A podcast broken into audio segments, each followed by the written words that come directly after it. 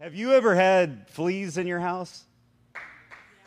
You're clapping. That's fleas are the worst. And I mean, we had them because we always had pets and stuff growing up, but cats and mostly cats. My mom was a cat person, and we get it seemed like every year we get fleas, and fleas are the worst, and they're really hard to get over. You know, you can't get them out, and then you fumigate or we put those little, what are they? The bombs, that foggers or whatever in the house, but those don't kill the eggs. Most of them don't anyway. So then you got to wait, and then when those hatch, you got to do it again. It's this whole process of getting rid of them, and I've learned that a single female flea can lay up to 50 eggs.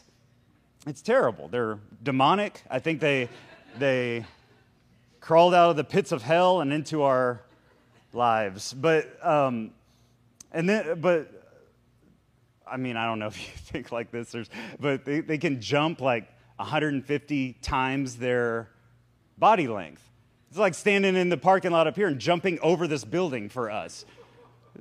Demonic, I'm telling you, it's crazy, but that's what they're created. But I read this study about fleas, and they took a bunch of them, they put them in this jar, and of course, right at first, they were bouncing all over the place, bouncing off the lid and off the sides of the wall and all that. And then after 3 days, they started to notice something, that they were just kind of collectively staying in the middle of this jar. They weren't bouncing off the lid anymore or off the walls anymore. They just kind of contained themselves. And then they took the lid off that jar, and not a single flea jumped out. And they had been conditioned to learn the limitations. And even when those limitations were removed, they still stayed there. This invisible barrier was keeping them there. And the same thing I read about a study with sharks. They had a tank full of fish, and they dropped some hungry sharks in there, and they just went nuts. They did what sharks are created to do. They attacked these fish, devoured them, and then they separated them again, did the same thing. But this time they put this clear plexiglass in between the fish and the shark. So when they first dropped the shark in there, it would bang its head against that wall. Over and over and over, and then they'd remove them, put them back, and for about 12 weeks, they would do this over and over and over, and then after a while, they quit attacking that wall. They learned that there was a barrier there, and even after they removed that barrier, the sharks didn't eat the fish. They had this invisible barrier in their mind, and it limited them to do what they were created to do. So you could take a flea, and well, I don't know what it's created for, to be honest, but its potential is to jump really far, but then this barrier and this just banging its head over and over and over prevents it from doing what it's fully capable of doing, and the same thing with a shark. And we do the exact same thing. We have these beliefs, and we step out and we try things, and it doesn't always work out. Anyone ever try something and it didn't work out the way it's planned? Maybe it's a business. Maybe you're stepping out. Maybe you move somewhere. Maybe, I mean, a number of different things. Maybe you were believing for a healing and it didn't work out. And then rather than being persistent and keep knowing that it's always God's will that you're well, it's always God's will that you're prosperous, it's always God's will that you're happy and fulfilled in life, but you just meet barrier after barrier, we can't allow those shortcomings to affect what we truly believe and keep us from living the life that we're created to live. We were never promised a trouble-free life. I don't know about you, but I don't know if I was ever told this, but I thought, man, if I'm just believing God, things are going to start to change in my life. And they do, but that doesn't mean that you're immune to difficulties. It doesn't mean that just because God's will is that you are healed, it doesn't mean that you're not going to battle sickness every now and then. But now, knowing what you know, you're more equipped to handle it that way. I battle things that I know that I shouldn't have to battle anymore, but we're human, and that's just part of living this life sometimes. An ideal situation is that we are completely whole all the time, completely prosperous. Lack of any kind isn't holding us from our God-given purpose. That's the potential, and the human experience is continuously moving toward that. Now, I don't think we're ever going to get the fullness of it, but I'm going to try. And that's what I want for our church, is to continuously know, at least understanding the heart of God in the middle of something, so you can say, you know what, it didn't work out this time, I'm going to figure it out, and I'm going to do better next time. It's really that simple. We have a choice to look at every obstacle as defeat or an opportunity for growth. And so whenever if I do have to battle sickness, or if I do battle something in this world that comes against me, I'm not going to allow it to just knock me down where I stay down. I'm not going to act like the flea or the shark, where just whatever past experience that I have, it's preventing me from living life to its fullest. We can't do that, because there's a number of reasons why bad things happen. And we don't really have to focus on that. We can focus on the one constant, that God is good, He's not behind our pain, and He's equipped us to handle these things. It says that in John 16:33, this is the Amplified version. I've told you these things, that in me you may have perfect peace and confidence. In the world you have tribulations and trials and distress and frustration. And I'm really happy it doesn't stop there, because that's bad news. That's not exciting. That's not what we want to hear. But Jesus says these things are going to happen, but that's a big old but right there. But be of good cheer, take courage, be confident, certain, undaunted, for I have overcome the world. I have deprived it of power to harm you and have conquered it for you. Jesus has come and He's taken the world's abilities, deprived it of power to harm you. And the only reason the world is still harming us, it's not God's fault. There's only one other option here, right? It's not God's fault that the world's harming us. So whose fault would it be? Now, I know, like us Christians and us church people, we want to blame the devil for everything, but we know that there's a thief here that's come to steal, kill, and destroy, and that thief is right between our ears, our belief system.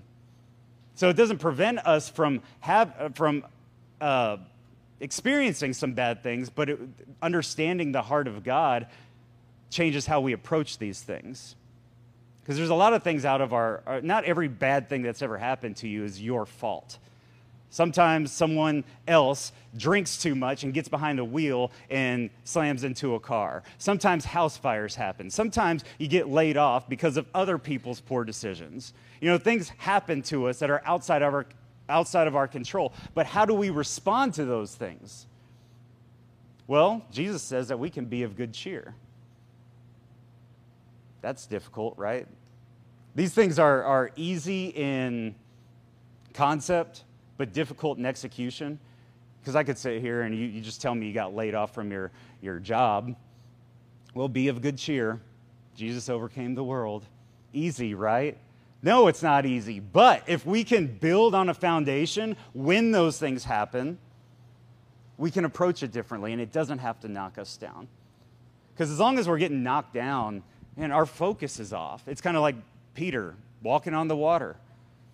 Just maintain our focus. Maintain those things. And even when you start to sink, Jesus is right there.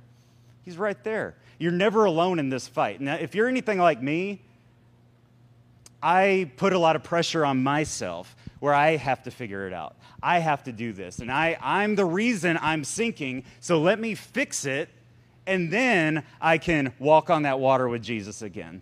But when Peter started to sink, Jesus was right there. He reached out His hand and He pulled him back up on the water. And that's why we talk about this all the time. Seek first the kingdom of God and His righteousness, and all these things will be added unto you. It's not up to you to make it happen, to make all these things work out. It's your job to seek first the kingdom.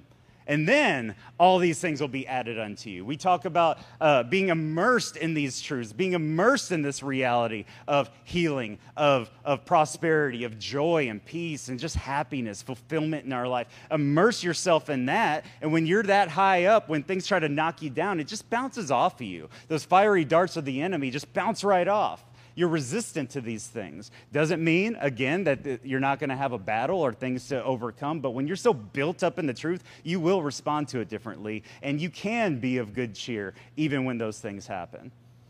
Sometimes we're so far down and get beat up by life and circumstances and other people and all the stuff that it's impossible to even imagine a situation where if that happened to me, you're telling me I can be of good cheer?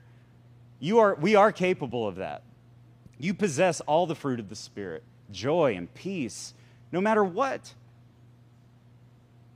And then we have the body to help us when we can't, to help us whenever we're falling short, and to help us pull us out whenever we're unable to do it on our own. That's why we have this. This church isn't here so you can come and listen to me. I mean, yeah, we want to get on the same page with all this stuff and really grow in these things, but the point of this church is in these seats right here.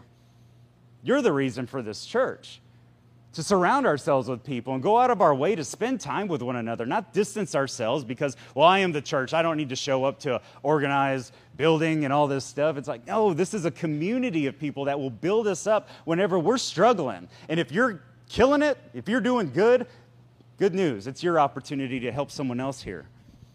The thing that I've noticed is whenever we're overwhelmed by life, we tend to take away the things that we shouldn't take away. So we're working at jobs we hate to pay for things we don't need, to impress people we don't like. And then we have the weekend, our precious weekend. Oh, that was actually a big deal whenever we were starting this church. It's like Laura said, you know, we're never going to have a free weekend for the rest of our lives, right? I'm like, oof. Anyway, but what was I saying? So we have these precious time because we're so overwhelmed by everything and we don't like our jobs, and then the kids have sports and we have all this stuff going on, and then it's like I don't want to get up early on Sunday. I don't want to get up and surround myself with the only people I should be surrounding myself with. We cut out the very thing that we need the most.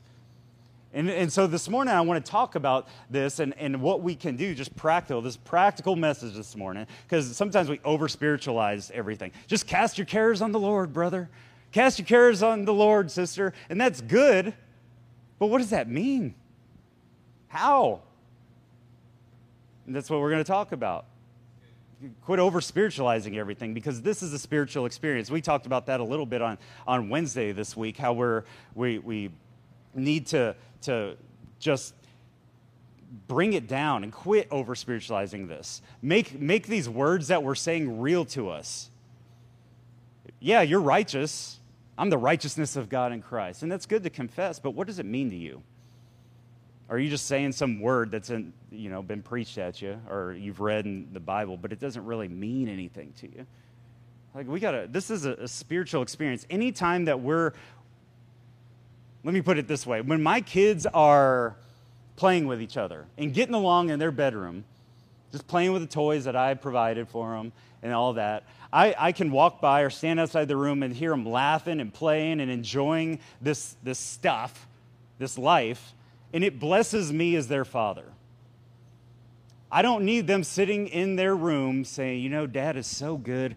Dad, you're so good. You're so good to me. I praise you, Dad. I don't need that. It blesses me as their father to enjoy the life that I've provided for them. So sometimes we can get together as a body, just go hang out, grab a cup of coffee, grab a meal, just hang out, play some spike ball.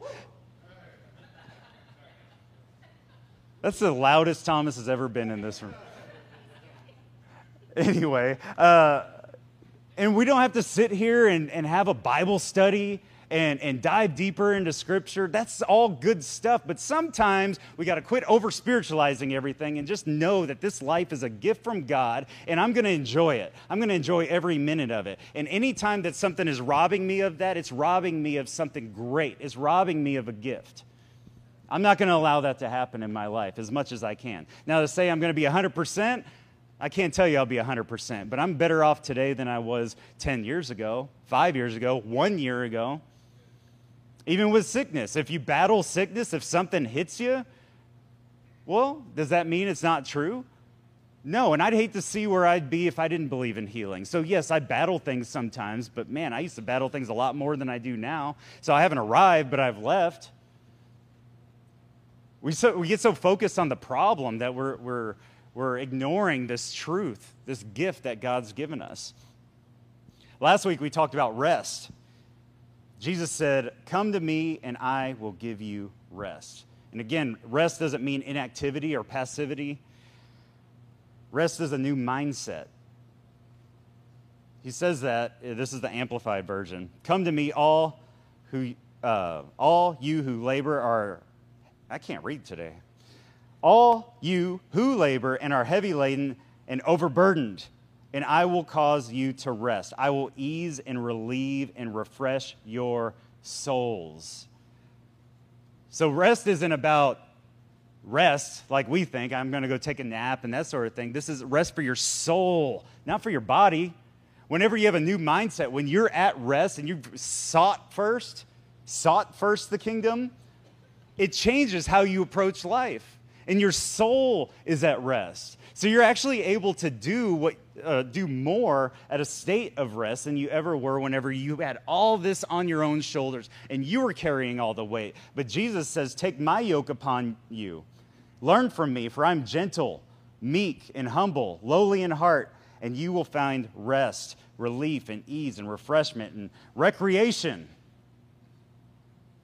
and blessed quiet for your souls. For my yoke is wholesome, useful, good, not harsh, hard, sharp, or pressing, but comfortable, gracious, and pleasant. And my burden is light and easy to be borne. We can hear this message about rest and how it's not about inactivity, but it's about a new mindset and approaching the things in life in a different way. And that means then we start to justify our life and say, I want to keep everything that I have, but now I want to enter into his rest so I can approach the things that I've already had. But really, some of the things that we have are the very things that are causing our souls to be all messed up. So this is not an excuse for us to live the life that we've always lived, but now with a new mindset. This new mindset should change how we live. This has nothing to do with sin or the bad things, but how we deal with stuff in our society is all jacked up. It's just messed up. And it depends on personalities, because some of us handle stress differently. And so we're doing certain things to handle this stress and anxiety that's going on in our life, but then the things that we're doing in order to help the stress is actually contributing to the stress, and it's just this vicious cycle. This vicious cycle. So in order for me to feel better, I'm gonna get home from work every night and I gotta drink a 6-pack or a 12-pack. But that's messing up this rest. It's causing me, actually, it's counterproductive. The same thing, my mom, her love language was gifts. That's how she showed gifts. She didn't have any money. She always buys stuff. And she would want to buy our kids stuff. At that time, it was just Grace and Wes when she was still alive. And that was the way she wanted to show love. So she'd spend money she didn't have on stupid little toys for our kids, and all the kids wanted was time. I've yet to meet a child who's at that point in their life is their love language isn't just quality time. You don't have to buy them a bunch of stuff. You just got to spend time with them, and that's how they feel that love. But she would spend money she didn't have all the time, and some of it was big stuff, some of it was little stuff. She was really into gardening and that sort of thing, so every weekend she would go and buy a bunch of junk at Home Depot, pots and flowers and all this. She had an amazing yard and a credit card debt to back it up. And so she's stressed out because she didn't have any money, but then she puts all this stuff on credit cards to ease her soul, and it was just this vicious cycle. She had a new car every 2 years.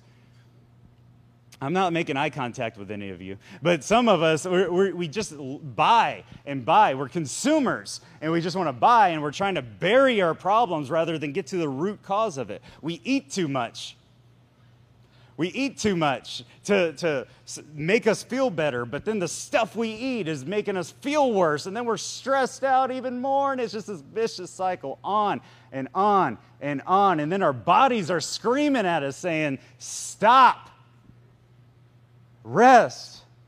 But we live in a society where it's like, I don't want to rest. I want to get it done. I'm going to go out there and I'm going to take on the world. And if we just stop burying our problems with stuff or our abusive, self-inflicted problems, maybe we'd find the answers we're looking for, or realize that the things that we've been seeking all this time, we don't even want them anymore. That was a thing that I really came to grips with, even with this church for a long time. Up until about a year ago, I was like, I want a big old church, 1,000-member church. And I'm always like, we're going to grow. And my focus was always on what can we do to grow the church and all that. And of course, we want to grow. We want to reach people. We want to have the resources to get stuff done and all that stuff. But one day I was in here, and I just felt like the Lord said, why? Why do you want a 1,000-member church? This isn't to, because, I mean, I had to really ask myself, am I making this up in my head because we haven't seen the growth and all that, and now I'm settling and I'm dropping my standard because of what we see out here? But I really felt like the Lord was saying, why? What do you love about church? And he brought to my remembrance a time where when I first started this church, my pastor said, when you're starting a church, create an environment that you would go to even if you weren't the pastor. And that sounds crazy, but he said that you'd be surprised how many pastors create something that they think people want, but they wouldn't even go to that church if they weren't the pastor of it. And so I've never been it's nothing against them, but I've never been a fan of the big mega churches. And what we have here, I think, gets lost when you got this big old thing. You know, and so my point is, I rested and I spent time with the Lord, and I had to do some self-reflecting. Say, why do I want this? Why do I think I want this? And then I realized the thing that I thought I wanted, I don't even want it. I just thought, well, that's what you do, and you make excuses. Healthy things grow, and all this stuff, and it's like, no, Jesus changed the world with 12. I need 1,000. I mean, if we get to 1,000, that's great, but that's not my goal. My goal is right here. My focus is right here. If my focus is on big, beautiful, crazy, shiny objects, I lose sight of what's really important, the reason we started this. So, and that's the same with any aspect of our life. We have it in our mind. We got to keep up with the Joneses, and we want to compare our car to theirs and our house to theirs and all this. And it's like, why? Then you have bigger payments, more stuff, and then you got to fill it. No, I mean, it just goes on and on and on. And you have to get to a point where you admit to yourself that something needs to change. The things that I've been doing to cope with the life that I have are actually causing me to dig myself deeper, and I'm buried under all this stuff, emotional and physical baggage. It's our society, the American dream. I think we need to wake up from that and realize what's really important. Come to me, Jesus says, and I will give you rest. And then whatever comes from that, great. And that might be all the fancy stuff for you. Maybe it's not. That's why when I talk about kingdom, I can't tell you what kingdom on earth as it is in heaven looks like for you, because mine looks different. My heaven looks different than yours. And that's okay. So I can't get up here and say, oh, God wants us all to be millionaires and all this stuff. God wants you to live in a big house and drive this big fancy car. I can't tell you that. It looks different for you, because my heaven has a tiny house on a lake. That speaks to some of you, and it doesn't to others. Just like your heaven doesn't really resonate with me. So it's okay. My job isn't up here to tell you exactly how to live your life. My job is to point you to Jesus, and he will give you rest. And then you take that, build on that relationship, build on that foundation, and figure it out. And then when you miss it, because you will, reassess, readjust, draw near to him. It's very simple, but difficult in execution. And some of us have been burying ourselves so long that there's so much debt and so much stuff and so much clutter, physical and emotional clutter in our lives, that it's like, I don't even know where to start. I remember hearing a guy talk about that. He was talking about investing in real estate and all this. And he's like, yeah, you just go out there and do all this stuff. And I'm like, bro, I'm so buried in debt, I can't even begin to, like, I'm not even at level ground yet. Talk to me when I'm at least where I can see some light under this hole I've put myself in. And then I did exactly what I'm telling you. I drew near to the Lord, and he helped us. I didn't have to dig myself out of the pit. Jesus helped me out. And then now we're financially, we haven't arrived, but we've left, you know? So we're better off now than we've ever been before. But I had to get to a point where I had to be brutally honest with myself. We need to be brutally honest with ourselves and say, the life that I've created isn't even the life that I want. And as long as we're lying to ourselves, we're never going to experience kingdom. And it doesn't happen overnight, but it'll happen fast if you start involving the Lord in it. Another way we try to regain control is something psychologists call it revenge bedtime procrastination. Have you heard about it? I think I mentioned it here before, but this speaks to me, all right? Revenge bedtime procrastination is when you sacrifice sleep to engage in activities that you don't have time for during the day. Unnecessary things. So you might watch Netflix, just a couple episodes that are an hour each. There's 2 hours right there.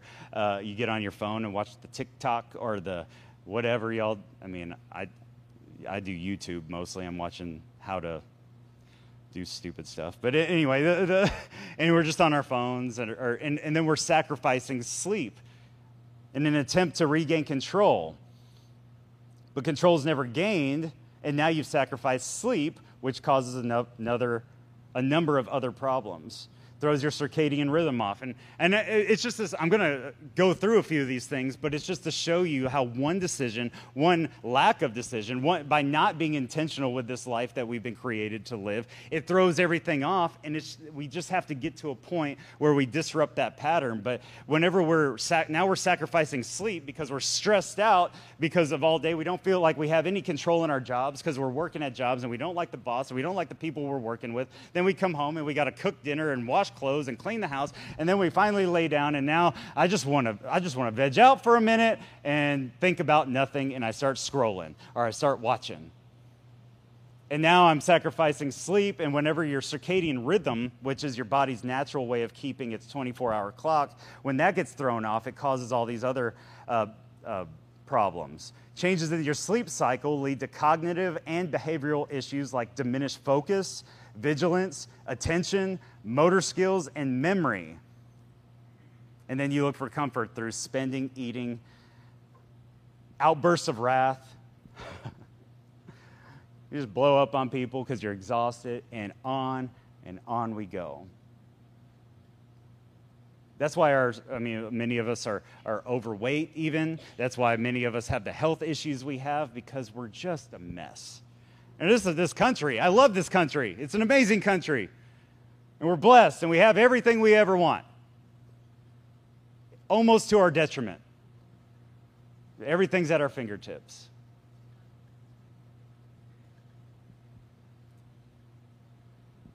The answer is simple, but can be difficult again. First, you have to acknowledge that there's a problem. You got to say, I'm sick and tired of being sick and tired. You have to get to a place where you're like disgusted with where you are, like where I can't keep doing this. I can't keep doing this. And I say sick and tired of being sick and tired, but I'm disgusted that I can't go out and do the things with my family that I want to do because I can't afford to do it. I can't get the guac at Chipotle. Amen. Y'all are amen and some weird stuff today. We're going to get more charismatic around here, though. It's all right. We just get so I can't go on the trip that I want to go on. I can't do these things. And it's like, when is enough enough? Because every decision that I've ever made has gotten me to this point where I am right now.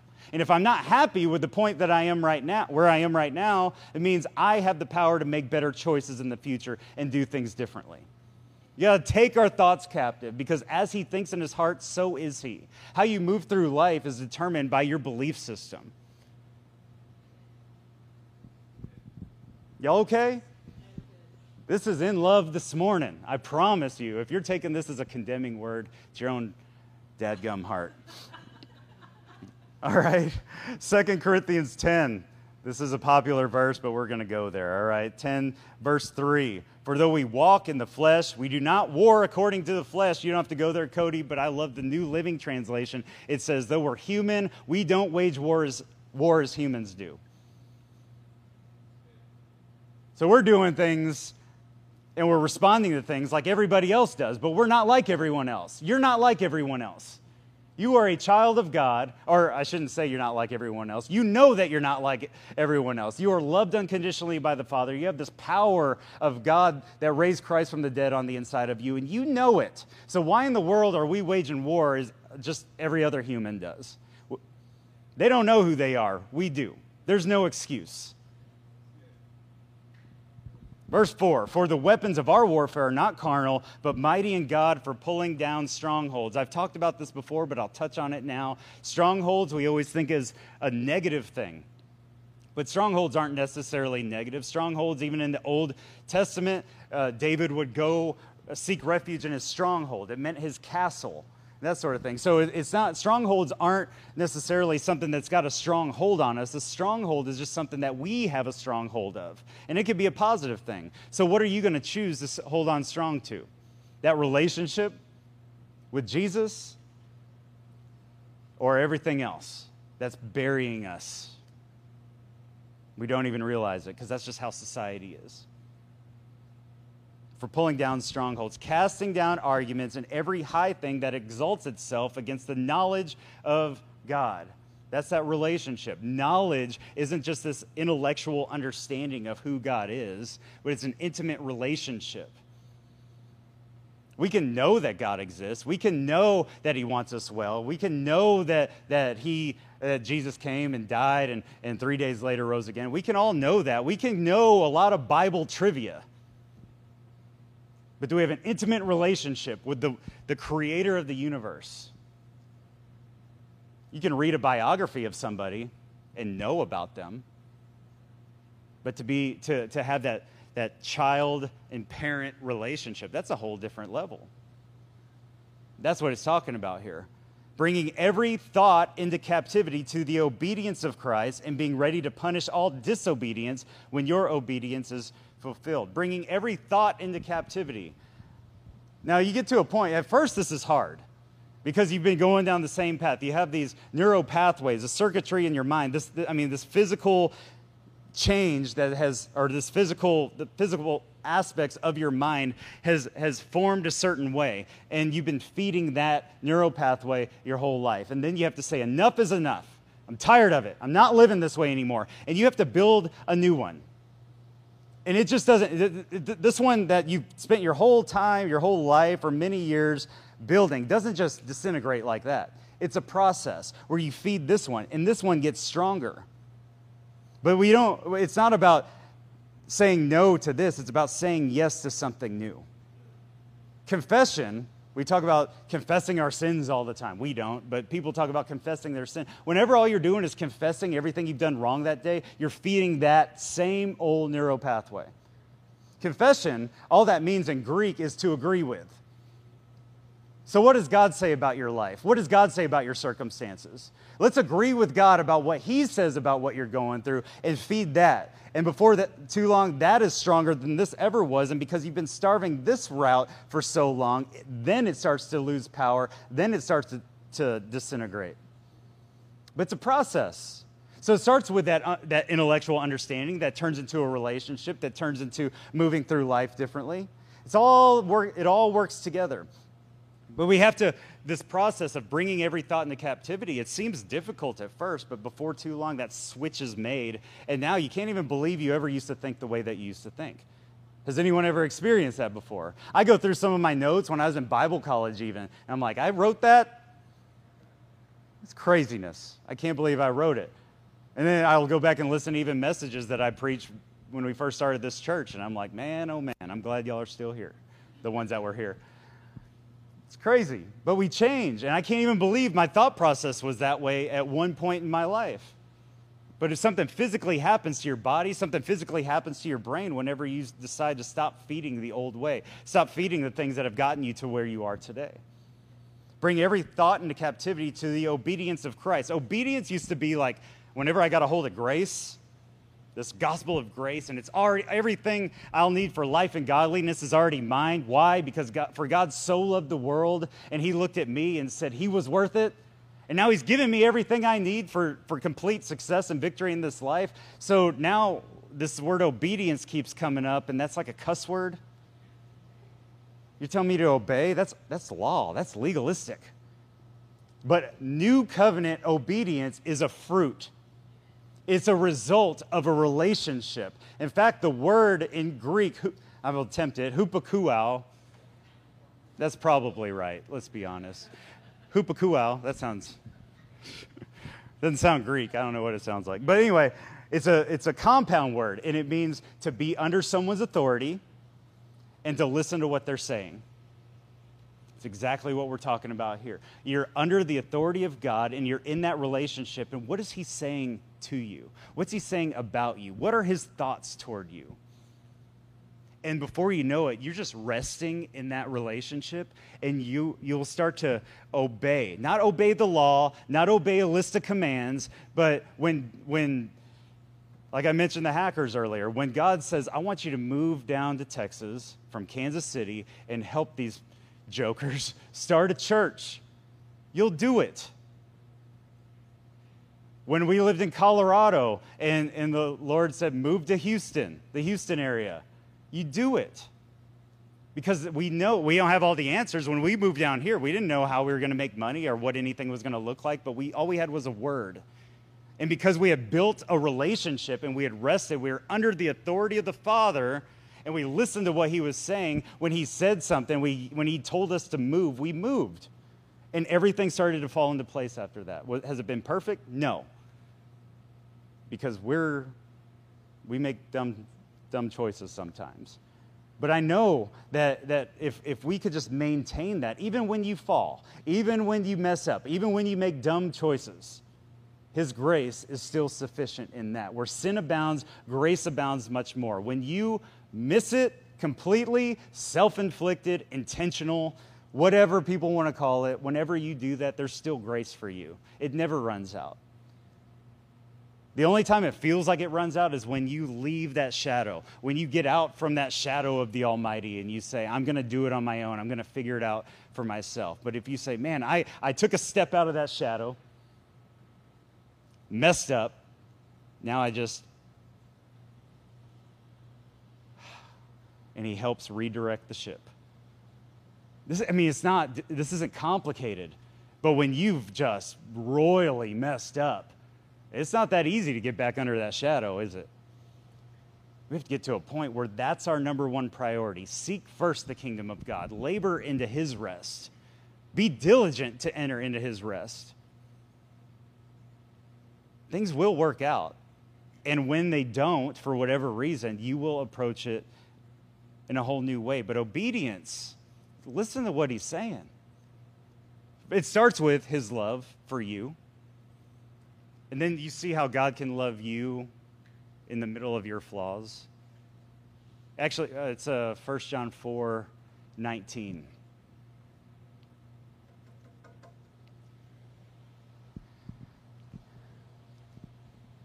The original, and a lot, if you look this up in your Bible, him is in italics, meaning it wasn't originally there. So what this verse really says is, we love because he first loved us. We love because he first loved us. Not because we loved him and we did everything right, and then he loved us because we acted a certain way or believed a certain way. No, we love because he first loved us. And yes, we love him, but whenever we see that he loves us, we start to love ourselves. We start to see ourselves differently. And when we can see that God loves us in the middle of the mess, because you know more than anybody else on the planet all the mistakes that you made, you know all the thoughts, the wicked thoughts that you've ever had, and God still loved you, even when you were thinking those thoughts, even when you were doing those things. When you were at the worst moment in your life, God still looked at you and said, I love this person. This person is my child.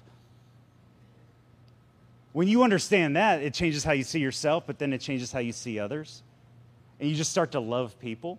You want to know where you're at with this? How do you feel about other people? That's your gauge of where you are in this relationship here, these relationships. So if you're a big old jerk, it says that. I mean, I could go through all of 1 John 4 and say all that. You know, if you say you love God but you don't love people, you're a liar. You don't even get it.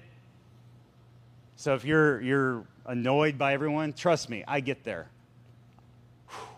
I get there. But then I know I've stepped out. come back in. And then suddenly, all the little silly things that people do don't affect me the way that they used to.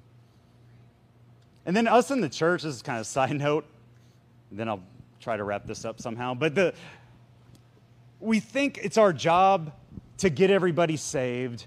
It's our job to convince them of something. Listen to me, that is not your job.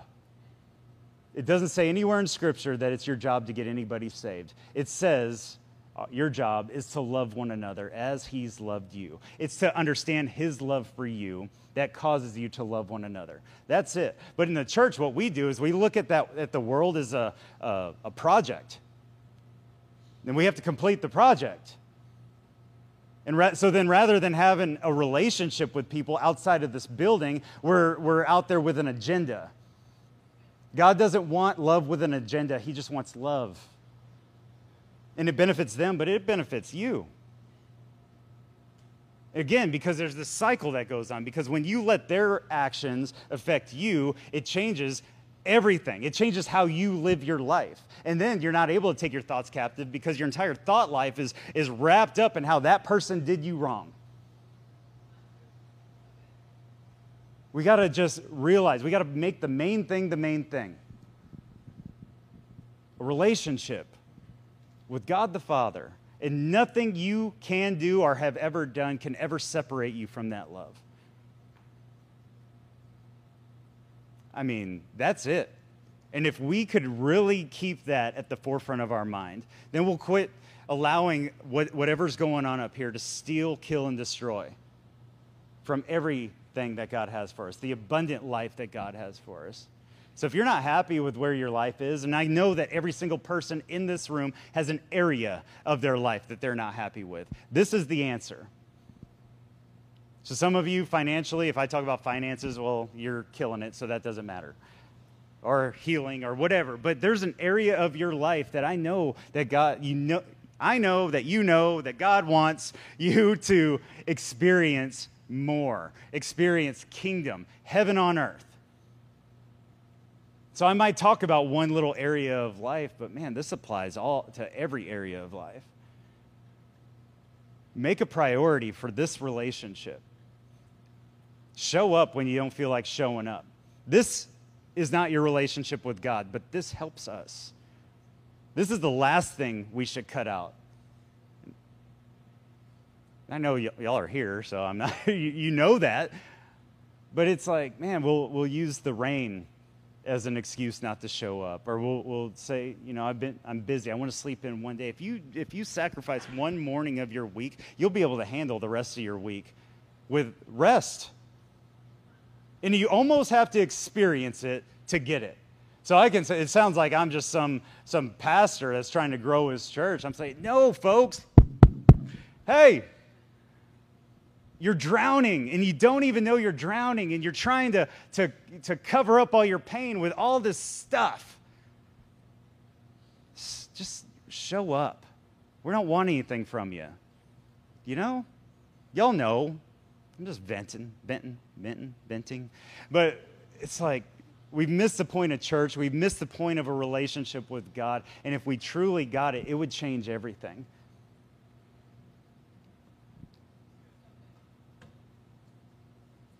I mean, let's just end it there. That's real smooth, right? And scene.